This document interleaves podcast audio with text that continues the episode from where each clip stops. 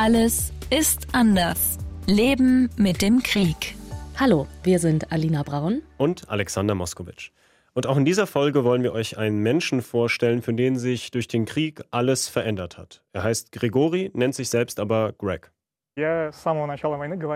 Als der Krieg angefangen hat, habe ich gesagt, wenn es eine Mobilmachung gibt, haue ich ab oder gehe in den Knast. Ich werde keine Ukrainer abknallen, unter keinen Umständen.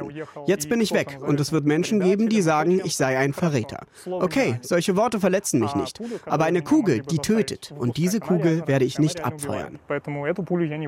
Greg kommt aus Russland und hat bis zum 20. September auch dort gelebt, und zwar in Moskau. Und als die Teilmobilmachung verkündet wurde, ist er aber dann ziemlich schnell abgehauen, und zwar nach Armenien. Und in der armenischen Hauptstadt Jerewan, da habe ich ihn dann getroffen. Und das war ja gerade eine ganz klare Haltung von Greg. Also sobald eine Mobilmachung kommt, wird er sofort weg sein. Und damit ist er nicht der Einzige. Also ihr habt bestimmt jetzt die Bilder von den langen Schlangen vor Augen, den riesigen Staus vor den Grenzen zu Kasachstan oder auch zu Georgien. Das haben wir schon in der letzten Folge leicht angerissen. Heute wollen wir uns das genauer anschauen. Denn das ist wirklich ein großes Phänomen. Also nach dieser teilweise teilweisen Mobilmachung. Da sollen mindestens 400.000 Russen aus ihrer Heimat geflohen sein und wahrscheinlich sind es noch viel mehr. Du hast dann Greg also in Armenien getroffen, Alex. Wie kamst du überhaupt auf ihn? Ich kannte Greg schon vorher. Ich habe ihn kennengelernt. 2019 war das. Da war ich im Sommer mehrere Monate in Moskau, habe dort fürs ZDF gearbeitet und war am Wochenende da mal bei einem Basketballspiel über eine Bekannte habe ich ihn dann kennengelernt, er wurde mir vorgestellt, wir haben dann irgendwie einen Abend zusammen verbracht mit ein paar anderen Leuten noch, ich habe mich mit ihm unterhalten. Und seitdem hatte ich keinen wirklichen Kontakt zu ihm, aber ich hatte ihn halt auf Instagram abonniert und habe dann auf einmal gesehen, jetzt vor ein paar Wochen, dass er dann in Armenien ist. Und dann habe ich ihn angeschrieben und so kamen wir dann wieder in Kontakt. Mhm. Und dann habe ich entschieden, dass das sehr spannend wäre und ja, hatte dann die Möglichkeit, mich in den Flieger zu setzen und ja, nach Jerewan zu fliegen. Als ich da angekommen bin, da habe ich mich mit Greg dann erstmal in einem Café getroffen und er hat mir nochmal die ganze Geschichte erzählt. Ничего, хорошо, нормально. Er war direkt ziemlich offen. Ich habe ihn in der Stadt getroffen. Er hat mir dann so ein bisschen die Stadt gezeigt. Ich habe viel über ihn gelernt, dass er aus meiner Sicht ein ziemlich gebildeter Typ ist. Er spricht viele Sprachen und ist auch ziemlich weltoffen, so habe ich es empfunden. Hallo, ähm, äh, mein Name ist äh, Greg. Ich bin äh, aus äh, Russland, aus Moskau. Äh, ich bin 28 äh, Jahre und ähm, jetzt ähm, äh, bin ich in äh, Armenien, Yerevan. Nicht schlecht, das klang schon ziemlich gut, sein Deutsch da. Also mhm. beeindruckend. Ich selbst war genau wie du vorher ja auch noch nie in Armenien. Und wenn ich so an das Land Armenien denke, dann denke ich irgendwie automatisch an Berge, weil ich gern auf Wanderreisen gehe. Und da war halt dieses Land immer so ein Ziel auf meiner Bucketlist. Wie hast du denn das Land und auch die Hauptstadt Yerevan wahrgenommen? Ja, Berge gibt es da auf jeden Fall ziemlich viele, sieht man auch aus der Innenstadt, überall ringsrum. Es gibt sehr viele Menschen auf den Straßen, sehr viel Musik, sehr viel Straßenmusik, eben mhm. gemischt, russisch und armenisch.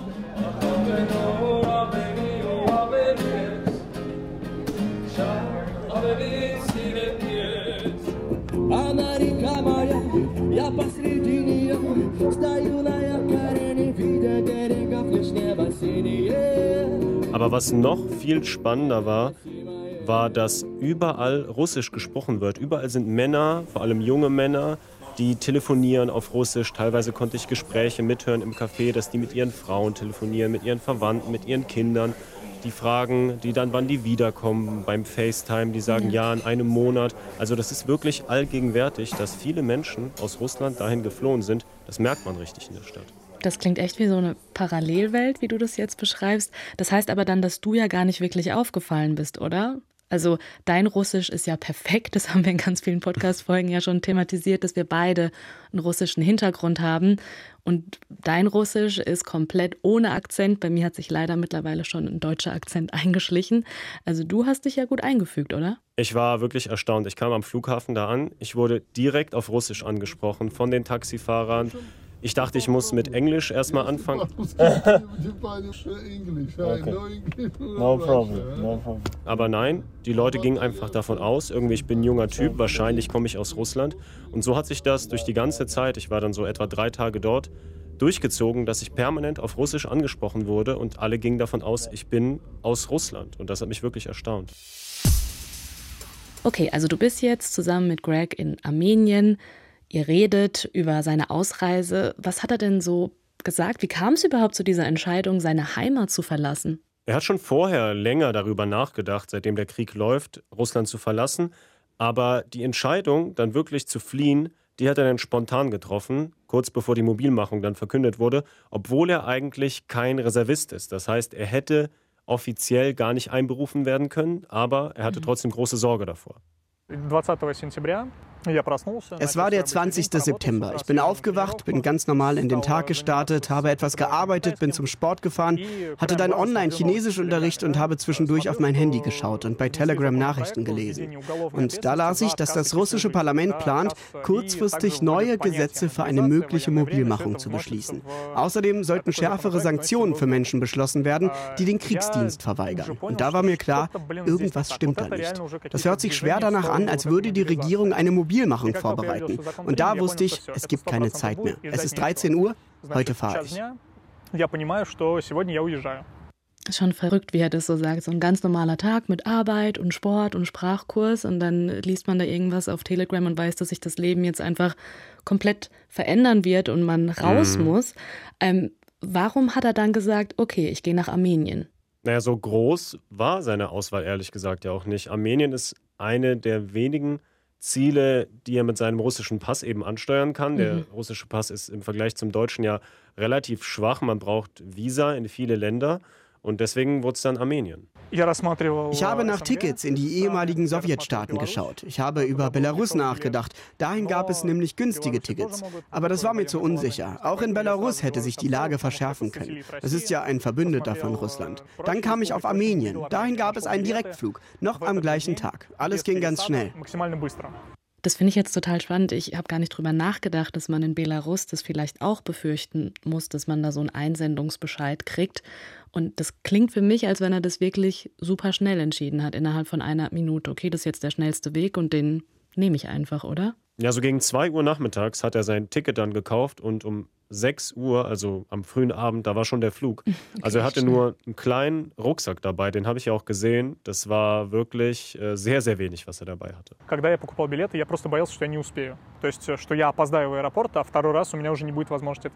Als ich das Ticket gekauft habe, hatte ich Angst, dass ich es nicht schaffe, dass ich zu spät zum Flughafen komme und keine zweite Chance mehr haben werde. Es gab zwei Minuten, da wurde mir plötzlich ganz anders. Aber ansonsten war ich wie auf Autopilot действую по протоколу. Как бы авто, абсолютно на автомате. У меня не было каких-то там панических атак, слез. Нет, я Keine Panikattacken, keine Tränen. Mental war ich schon lange auf diese Situation vorbereitet. Mir war klar, jetzt darf ich keine Dummheiten machen. In kein Land ausreisen, das mich ausliefern könnte. Keinen Zwischenstopp in Russland machen, wo ich festgehalten werden könnte. Einmal möglichst präzise alles durchziehen. Und von da aus dann weiterdenken. и все, потом будешь думать. Das klingt jetzt für mich persönlich so, als wenn er jedes Gefühl von Panik oder vielleicht Angst oder was damit schwingen könnte, in dieser Situation ja komplett unterdrücken musste, um einfach zu funktionieren. Also wie er das mhm. ja auch sagt, dass er nichts falsch machen wollte, weil da ja schon diese Angst mitschwingt, dass er vielleicht das Land dann gar nicht mehr verlassen könnte. Ja, voll. Ich hatte auch das Gefühl, dass er da sehr gefasst wirkt in der mhm. Situation, also versucht, sich im Griff zu halten, aber irgendwann kam dann schon der Punkt, als er gemerkt hat, jetzt wird alles anders. Как бы задача была выполнена в том плане, что я спас себя, ich habe mich selbst gerettet. Ich muss sicher nicht mehr zur Armee. Ich werde keine Ukrainer töten müssen. Das war eine Erleichterung. Aber als ich dann in Armenien ankam und mit dem Taxi vom Flughafen nach Erivan gefahren bin, hat mich die Realität eingeholt. Ich habe angefangen zu realisieren, was überhaupt passiert ist. Dass ich Menschen, die mir wichtig sind, eine Zeit lang nicht mehr sehen werde. Dass mein Leben, wie ich es bisher gelebt habe, vorbei ist. Jetzt kommt etwas anderes, etwas Neues. Und diese Ungewissheit war nicht schön. И, ну, конечно, определенная неизвестность, она, конечно, была не очень приятна. То есть мне не нравилось, в какой ситуации я оказался. Das hört man ja ganz oft bei so Fluchtgeschichten, dass die Menschen funktionieren müssen und dann Tage oder Wochen später, wenn sie dann realisieren, was da alles passiert ist, dass man eben seine Freunde, seine Familie lange nicht mehr sehen wird. Ähm, ja, dass dann alles über einen reinbricht, die ganzen Emotionen. Und ja, ich kann das sehr, sehr gut verstehen, was er da erzählt. Jetzt gab es ja auch viele Russen, die das Land schon kurz nach Kriegsausbruch verlassen haben, weil sie eben den Krieg und auch Putins Politik nicht unterstützen. Warum hat Greg eigentlich so lange gewartet? Greg hat Putins Politik auch nicht unterstützt. Er war absolut gegen den Krieg, hat er mir gesagt, von okay. Anfang an. Er war auch bei Demos. Aber er hat das für sich eben immer wieder persönlich abgewogen, ob er bleibt oder ob er fährt. Und die Gründe für ihn zu bleiben, die waren dann immer wieder doch größer ну, когда ты уезжаешь, ты приносишь как бы определенные жертвы, да, ты терпишь. Wenn du das Land verlässt, dann bringst du ein gewisses Opfer.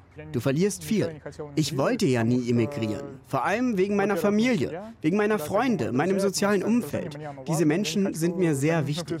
Ich wollte nicht nur über Instagram verfolgen, was sie machen. Ich will dabei sein.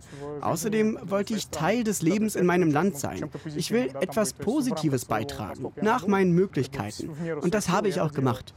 Я не боялся, что там Э, за мной завтра придут или еще что. Это, в принципе, могло, конечно, быть, да, но, скорее всего, ну, то есть Chance был довольно низкий. Ich hatte keine Angst, dass ich plötzlich verhaftet werde. Ganz ausschließen kann man das nie, aber ich war ja vergleichsweise unbedeutend.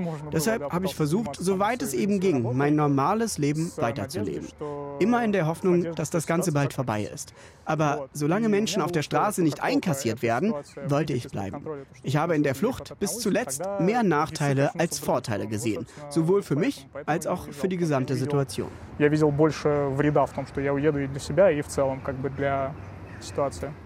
Hm, da hat ja schon bei ihm so die Hoffnung mitgeschwungen, dass der Krieg dann irgendwann vorbei ist und dass sich auch die politische Stimmung in Russland ändert. Ähm, wie stark und wie offen hat er sich denn gegen den Krieg positioniert? Weil das ist ja auch ein bisschen gefährlich, wie wir mitbekommen haben. Ja, genau. Er war bei Demos am Anfang, hat er gesagt, aber er hat mir dann erzählt, dass er relativ schnell das Gefühl hatte, dass das nichts bringt aus seiner Sicht, weil es eben keine Massenbewegung ist. Und außerdem hat er auch Angst, im Knast zu landen und hat sich dann dafür entschieden, seine Anti-Kriegsmeinung eben anders zu äußern, und zwar vor allem im Internet dann. Ich habe bei Instagram dreieinhalbtausend Follower. Da kann ich mehr Menschen erreichen als auf der Straße. Wenn es Massenproteste gegeben hätte, dann muss man unbedingt dahin gehen. Das ist dann eine andere Nummer, weil das wie ein direkter Dialog mit der Regierung ist. Aber den Dialog mit den Menschen, den führe ich lieber online. Hm. Also ich kann ihn da schon verstehen, dass es natürlich sicherer ist, sich auf Social-Media-Kanälen gegen den Krieg zu äußern und nicht auf die Straße zu gehen. Aber wenn jetzt jeder so denken würde, dann ist es ja klar, warum es keine Massenproteste gibt und warum die nichts wirklich ändern können an der politischen Situation. Also gerade an dieser Haltung gibt es ja ganz viel Kritik im Westen, dass man sagt, die Menschen in Russland, die müssten sich stärker wirklich öffentlich sichtbar gegen den Krieg positionieren, damit die Regierung mal irgendwann ihren Kurs ändert. Damit habe ich Greg auch konfrontiert und da hat er aber eine ganz klare Meinung, vor allem zu Putin. Er hält sich mit Gewalt an der Macht. Das heißt, er benutzt Repression, um diese Macht zu halten. Wenn jemand aus Europa denkt, dass es so einfach sei, auf die Straße zu gehen und so die Regierung umzustürzen, dann bin ich jetzt vielleicht emotional. Aber diese Menschen sind naiv, wenn sie denken, dass es so einfach ist.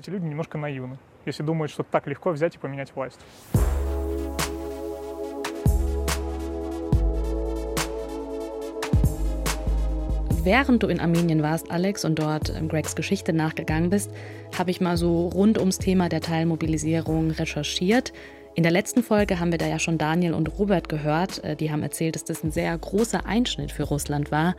Angekündigt wurde sie ja am 21. September und Putin hat sie offiziell am 28. Oktober für beendet erklärt.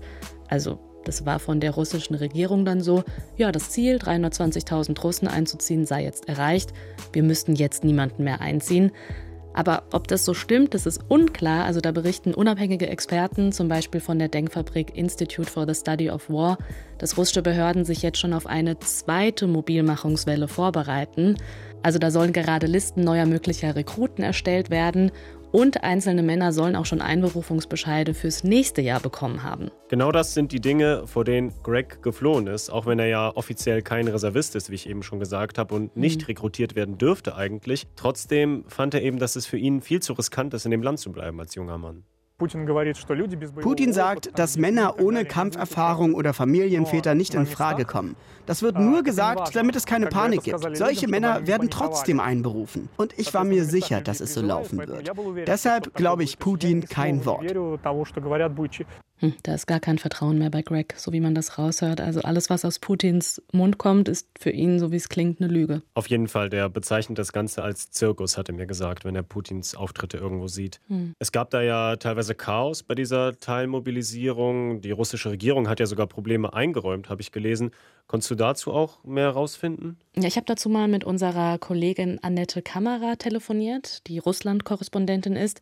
Sie hat mir dann auch nochmal den Wortlaut der Rede vom russischen Außenminister von Shoigu geschickt. Da hat er ja tatsächlich gesagt, es sollen eben nur russische Bürger sein, die sich in der Reserve befinden, die einen Wehrdienst geleistet haben und zusätzlich einschlägige militärische Erfahrung haben.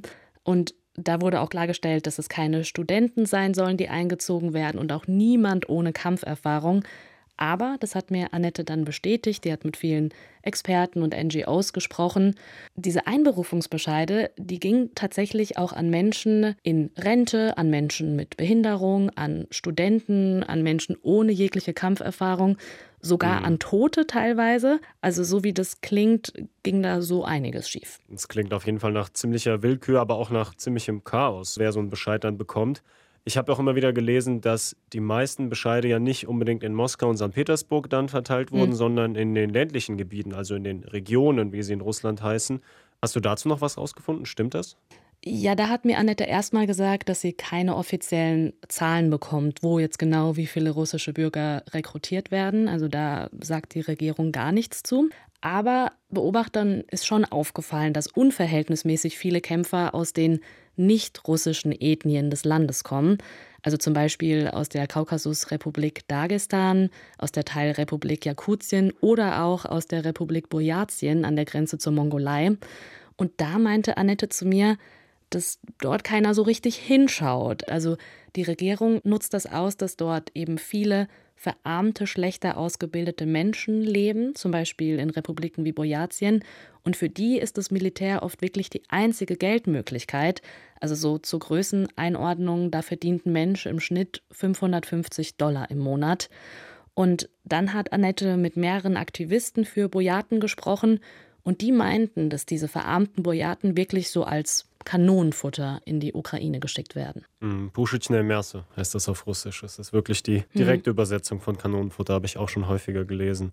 Es gab in Moskau ja einige Demonstrationen gegen diese Mobilmachung und die Menschen in den ländlichen, ärmeren Gebieten, da wo ja noch mehr betroffen sind, die haben ja auch demonstriert, ne? Ja, da gab es tatsächlich mehrere Proteste, zum Beispiel in der muslimisch geprägten Teilrepublik Dagestan. Da hören wir es jetzt auch im Hintergrund. Da haben viele Menschen die Straßen blockiert, um wirklich den Einzug der Männer in den Kriegsdienst zu verhindern. Also da kamen dann so große Busse und damit die gar nicht erst in die Städte kommen, haben sich die Leute einfach auf die Straßen gestellt. Und diese Demos, die wurden dann immer sehr harsch von der russischen Polizei aufgelöst. Also es gab dann Warnschüsse und hunderte Festnahmen.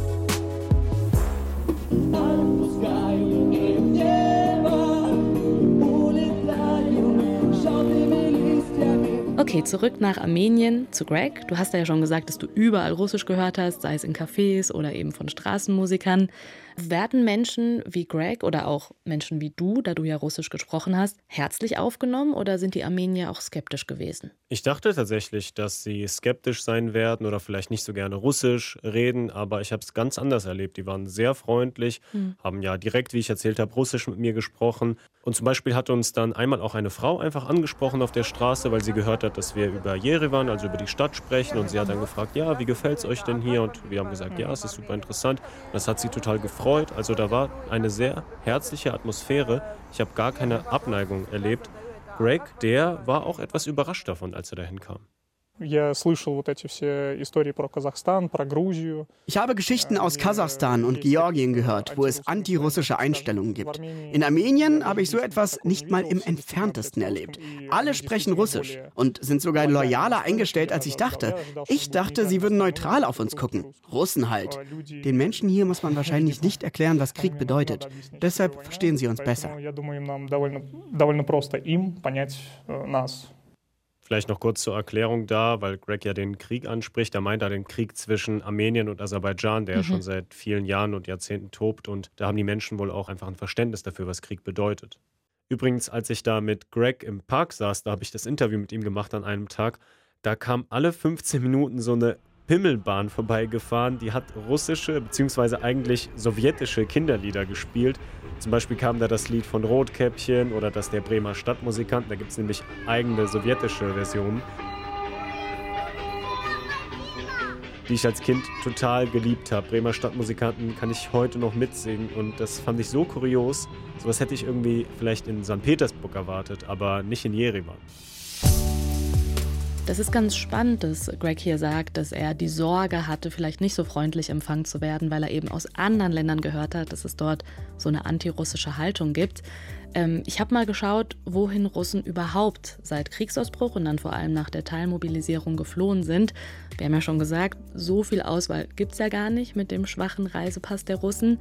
Was aber ohne Visum geht, das ist zum Beispiel die Einreise in die Türkei. Deswegen war das für viele Russen jetzt ein beliebtes Ziel.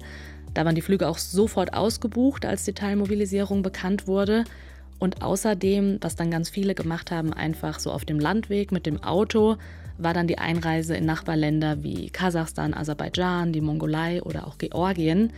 Und nach Georgien, da zog es laut offiziellen Zahlen die meisten Russen. 113.000 Russen und Russinnen sollen da seit Kriegsausbruch dauerhaft hingezogen sein. Mir wurde erzählt, dass manche georgische Familie aus ihrer Wohnung raus musste, weil Russinnen bereit sind, mehr zu zahlen. Das war gerade Irina Peters. Sie ist freie Journalistin und war vor kurzem eben in Georgien im Rahmen eines Journalistenprogramms. Und sie hat mir erzählt, dass die Mieten sich dort durch die Ankunft der Russen verdreifacht hätten. In manchen Bars und Restaurants müssen Menschen mit russischem Pass schriftlich bestätigen, dass sie gegen Russlands Krieg sind. Das finden manche Russinnen diskriminierend, andere in Ordnung. Trotz allem hat sich die Stimmung gegenüber Russinnen in Georgien entspannt. Viele Georgierinnen sind der Meinung, jeder russische Mensch in Georgien mehr ist einer weniger, der für Putin kämpfen wird. Noch so ein Beispiel ist ja Kasachstan, hatte ich eben genannt. Dorthin sind 92.000 Russen nach der teilweisen Mobilmachung hingekommen. Und dort war vor kurzem auch die Russland-Korrespondentin Annette, mit der ich ja telefoniert habe. Sie hat dort auch mitbekommen, dass Leute eben wirklich aus ihren Wohnungen rausgeschmissen werden, wenn die ankommenden russischen Bürger einfach mehr zahlen. Und das Ding ist, das hat sie mir gesagt, dass Kasachstan einfach viel ärmer als Georgien ist. Und die Leute finden es eben gar nicht cool, wenn ihnen der Wohnraum weggenommen wird und wenn sie dann auch noch um schlecht bezahlte Jobs konkurrieren müssen. Und was ich auch extrem fand in der Türkei, ein weiteres Beispiel, da hat die Regierung sogar schon eingegriffen. Also viele Russen und Russinnen sind nach Antalya und dort sind die Preise noch mehr explodiert als in Georgien und Kasachstan. Also die Mieten. Laut einer türkischen Maklerfirma hat so eine Zwei-Zimmer-Wohnung normalerweise 8000 Lira gekostet im Schnitt, also umgerechnet so 400 Euro. Und jetzt liegt der Preis einfach bei 30.000 bis 40.000 Lira, also um die 2000 okay, Euro. Wow. Ja, und dann hat die Regierung einfach gesagt, okay, die Ausländer dürfen in mehreren Stadtteilen in Antalya gar keine Wohnung mehr neu mieten oder kaufen. Ich finde, da merkt man einfach, wie viele Länder dann beeinflusst sind von dieser Mobilmachung, die ja dann in Russland passiert. Aber Voll. die Menschen fliehen wirklich in alle Länder, in die sie ihr Pass sozusagen lässt. Andererseits muss man ja auch sehen, das hat ja auch teilweise Vorteile für die Länder. Die Menschen bringen ja Geld mit. Es gibt in vielen Ländern, so wie ich gesehen habe, in Armenien auch Menschen, die dann remote arbeiten und trotzdem gutes Gehalt verdienen zum Beispiel. Und die können ja auch dann die Wirtschaft ankurbeln. Das heißt, die Länder versuchen ja auch irgendwie dann davon zu profitieren. Wir haben jetzt also schon darüber gesprochen, dass Greg Russland ja vergleichsweise spät verlassen hat. Irina Peter, die ja in Georgien war, die hat da mit ganz vielen Russen gesprochen, die zu unterschiedlichen Zeitpunkten kam. Die ersten, die kamen, so meine Erfahrung hier, waren Menschen, die bereits in Russland aktiv gegen das System Putin waren und in Georgien ihre Arbeit fortsetzen. Sie organisieren hier Demos gegen den Krieg und sammeln Spenden für ukrainische Menschen. Es kamen aber auch viele Digital Natives, die von hier aus einfach ihr Online-Business fortsetzen. Hier ist es für sie einfacher, weil manche Webseiten wie in Russland hier eben nicht blockiert sind und sie hier auf das internationale Banksystem auch zugreifen können. Mit der zweiten Welle seit Ende September sind aber auch viele Menschen aus Russland gekommen, denen der Krieg gegen die Ukraine nicht sehr wichtig scheint. So habe ich das in Gesprächen vernommen. Ihnen geht es in erster Linie darum, nicht an die Front zu müssen. Sie sitzen den Krieg in Georgien sozusagen aus. Das ist jetzt schon harsch von ihr formuliert, aber hattest du auch das Gefühl, dass Greg den Krieg einfach aussitzt? Ich finde das schwierig so zu bewerten. Natürlich könnte man das so sehen, weil er ganz klar aus Selbstschutz geflohen ist, weil er nicht kämpfen will in der Ukraine. Aber ihm ist die ganze Situation ja nicht egal. Also er kritisiert das System Putin öffentlich. Er kommt hier in dem Podcast vor mit seinem Namen, mit seiner echten Stimme. Ja, stimmt. Er erklärt, dass er aus bestimmten Gründen eben nicht kämpfen will, weil er diesen Krieg für so sinnlos hält. Aber es gibt ja trotzdem sehr viele kritische Stimmen gegenüber Männern wie Greg, die eben sehr lange mit der Flucht gewartet haben. Also es gibt da zum Beispiel einen Berliner Verein, der heißt Fietsche und der organisiert so pro-ukrainische Demos. Und die sagen, wer den Krieg nicht unterstützt, der hatte sieben Monate Zeit, um zu fliehen. Und wer eben erst seit der Teilmobilmachung Russland verlasse, wie du gesagt hast, tue das vor allem aus Selbstschutz, weil er eben nicht getötet mhm. werden wolle und nicht aus Kritik am Regime Putin und am Krieg. Also das finden die sehr, sehr fragwürdig. Ich kann die Kritik verstehen. Aber ich finde, da wird zum Teil ausgeblendet, was für eine einschneidende Entscheidung das ist, sein Land zu verlassen. Im Prinzip ja freiwillig. Man kann einem Menschen ja nicht absprechen, dass er in erster Linie an sein Leben denkt, so wie Greg, der aber trotzdem sehr reflektiert argumentiert in dieser Situation, finde ich. Ich habe nicht für Putin gestimmt. Befreit mich das von der Schuld? In meinem Kopf, ja. Ich spüre nicht diese überwältigende Schuld. Ich spüre sie teilweise, weil es ist mein Land und Menschen werden deshalb über mich urteilen. Aber wenn mich jemand auf der Straße ansprechen würde und sagen würde, du bist ein Okkupant und deshalb verprügeln wir dich jetzt, dann würde ich mich wehren. Ich bin ja gegen das Ganze, deshalb bin ich hier. Und deshalb hätte ich auch kein Problem damit, mich zu verteidigen. Er hat ja jetzt immer wieder von seiner Heimat, von seinem Land gesprochen. Will er also wieder zurück nach Russland, sobald der Krieg vorbei ist? Auf jeden Fall. Er liebt sein Land eigentlich. Er hat zu mir mal gesagt, er liebt das Land, aber hasst die Regierung, das Regime. Sobald Putin zurückgetreten ist, sobald er nicht mehr an der Macht ist, will er unbedingt zurück. Er will ja auch helfen, sein Land wieder aufzubauen, hat er zu mir gemeint. Jetzt, als ich ihn getroffen habe, war er erstmal in Jerewan und er hat eigentlich gar nicht in der Stadt Jerewan selbst gelebt, sondern weit außerhalb, etwa eine Stunde mit dem Auto von Jerewan in so einer kleinen Stadt, Zachgadzor heißt die. Die liegt mitten in den Bergen, ziemlich hoch. Ich musste da mit ihm so eine halbe Stunde etwa noch den Berg hochstampfen und da war ein Hochhaus, in dem er wohnt. Das sah ziemlich noch nach Baustelle aus. Da waren drumherum Häuser, die sind nicht fertig gebaut, einfach ja, verlassene Baustellen und man sieht wirklich kilometerweit in die Berge von dort. Eigentlich ganz schön, aber irgendwie auch ein bisschen auch ja, absurd. Ja, ziemlich Pampa auf jeden Fall.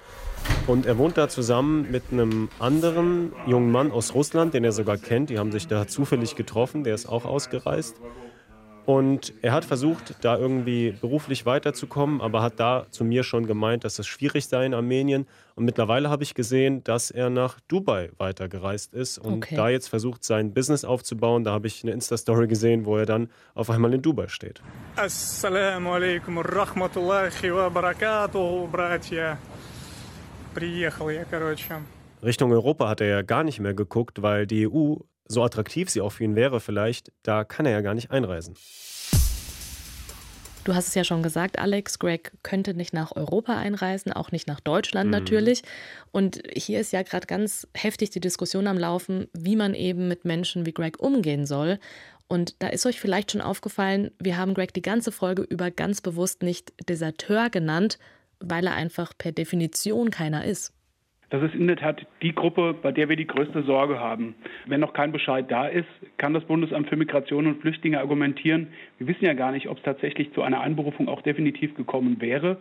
Also unsere Forderung wäre, dass man diesen Personen äh, humanitäre Aufenthaltstitel gibt. Am besten eben auch schon humanitäre Visa, mit denen sie ins Land einreisen können, was ja sonst gar nicht so leicht die Möglichkeit besteht, ins Land reinzukommen ohne ein Visum. Also das heißt, ähm, beispielsweise sind ja viele nach Georgien und Kasachstan oder auch in die Türkei geflohen, weil sie dort visumfrei einreisen können. Das ist Peter von Auer, Migrationsanwalt bei Pro Asyl. Und als ich mit ihm telefoniert habe, da hat er klargestellt, die Forderung ist also, dass Personen wie Greg in den Ländern, in die sie geflohen sind, bei ihm also Armenien, dann ähm, zum deutschen Konsulat laufen könnten und sich dort eben so ein humanitäres Visum abholen und damit dann eben nach Deutschland kommen könnten, damit eben überhaupt der Zugang nach Deutschland möglich gemacht wird.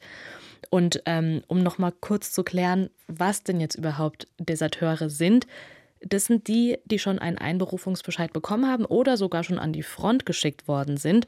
Und nur die haben eben das Recht, in Deutschland Asyl zu beantragen. Also Leute wie Greg, die vorsorglich schon gegangen sind, die haben da gar keine Rechte. An dieser Forderung dieses humanitären Visums, da gab es auch sehr, sehr, sehr viel Kritik, zum Beispiel auch vom grünen Parteichef Omid Nuripor. Der hat gesagt, man müsse bei der Aufnahme sehr vorsichtig vorgehen, auch aus Sorge, der russische Geheimdienst könne auf dem Weg Agenten nach Deutschland bringen. Man merkt also, das hat schon eine total moralische Ebene, das Ganze. Spielt es für Greg denn auch eine Rolle? Ich fand schon. Also ich habe Greg auch darauf angesprochen und ich habe gemerkt, dass er da ziemlich differenziert mit umgeht Я понимаю, что мои страдания, какими бы они там местами не были, да? Mir ist klar, dass mein Leid auf keinen Fall mit dem Leid der Menschen vergleichbar ist, deren Häuser zerbombt werden. Aber so einen Wettbewerb zu machen, wer leidet mehr, für wen ist es schmerzhafter, das finde ich falsch. Weil Russen, die den Krieg nicht unterstützen, und davon gibt es viele, leiden auch. Очень много людей, вот в России, например, за последний год наш, почти на 60%, я видел такую цифру, да, подрос уровень использования антидепрессантов. Zum Beispiel habe ich gelesen, dass der Gebrauch von Antidepressiva in Russland im letzten Jahr um etwa 60 Prozent gestiegen ist. Damit will ich sagen, seelischer Schmerz und mentale Probleme können auch sehr ernsthaft sein. Aber diese Einstellung, ihr in Russland seid mal ganz ruhig, ihr versteht sowieso nichts, das verletzt diese Menschen. Es wäre besser, ihr Leid ernst zu nehmen, anstatt sie kollektiv zu beschuldigen. Вместо этого их просто наказывают по принципу коллективной вины. Das finde ich total spannend, dass er sagt, man darf das Leid nicht vergleichen und es sollte nicht darum gehen, wer jetzt am meisten leidet. Da ist schon was dran. Genau, finde ich auch. Und trotzdem ist er sehr aufrichtig in seiner Empathie gegenüber den Menschen in der Ukraine und ich habe ihm wirklich abgenommen, dass es ihm leid tut für die Menschen dort. Чувство глубокой боли. Я всегда считал нас братскими народами, действительно. Ich empfinde einen tiefen Schmerz für die Menschen, die ich immer als Brudervolk gesehen habe. Ich weiß nicht, was ich ihnen sagen soll. So wie die meisten Russen hätte ich sowas nie für möglich gehalten. Ich möchte ihnen mein Beileid aussprechen für das, was passiert ist. Es ist absolut unvorstellbar. Dafür habe ich keine Worte. Ich hoffe, dass für die Ukraine irgendwann der Tag wieder kommt, an dem sie in Frieden leben können und an dem sie uns Russen nicht mehr als Bedrohung wahrnehmen. больше нас воспринимать как угрозу. Vielen Dank dir, Alex, dass du diese Geschichte von Greg mitgebracht hast. Und du hast ja schon bei der letzten gemeinsamen Folge mit jemandem gesprochen, der seine Heimat wegen des Krieges verlassen hat. Und zwar mit Maxim, mhm. der ist aus der Ukraine nach Deutschland geflohen. Und genau. diese Geschichte hat dich ja auch schon ziemlich berührt. Wie war das jetzt für dich, Greg in Armenien zu treffen? Was hast du da empfunden? Ich finde es krass. Diese beiden jungen Männer, die sind beide ungefähr gleich alt, so alt wie ich. Beide haben ihr Leben völlig auf den Kopf stellen müssen, weil sie eben nicht kämpfen wollen. Der Grund ist ja eigentlich ähnlich. Sie hätten vielleicht sogar auf sich schießen müssen in irgendeinem verrückten Szenario. Bei Greg fand ich bemerkenswert, wie rational er versucht, an diese ganze Sache ranzugehen und jetzt das Beste eben für sich daraus zu machen, ob in Armenien oder Dubai. Er hat keine Angst zu scheitern, sondern er geht einfach nach vorne. Trotzdem habe ich gespürt, wie sehr ihn die Situation beschäftigt und auch belastet, mhm. dass er auch traurige und einsame Momente hat, aber versucht da Stärke zu zeigen. Ja, das sind einfach wirklich beides super beeindruckende Geschichten und vielen Dank dir nochmal, dass du extra nach Armenien gereist bist, äh, dass du auch deine Eindrücke geteilt hast. Nächste Woche mache ich mich auf die Reise, aber nur eine kleine Reise. Da geht es nach Freiburg für mich ins Vaterhaus. Das ist ein Waisenhaus für ukrainische Kinder. Da sind 170 Kinder aus Kiew nach Deutschland geflohen. Und ich werde mit Roman sprechen. Der hat dieses Waisenhaus nämlich gegründet. Und ja, ich bin schon total gespannt auf diesen Termin. Ja, ich auch. Für heute sagen wir Tschüss. Danke fürs Zuhören. Macht's gut. Ciao und bis nächste Woche. Alles ist anders ist ein ARD-Podcast von RBB, SWR und WDR. Alle Folgen und weitere Podcasts gibt's in der ARD-Audiothek.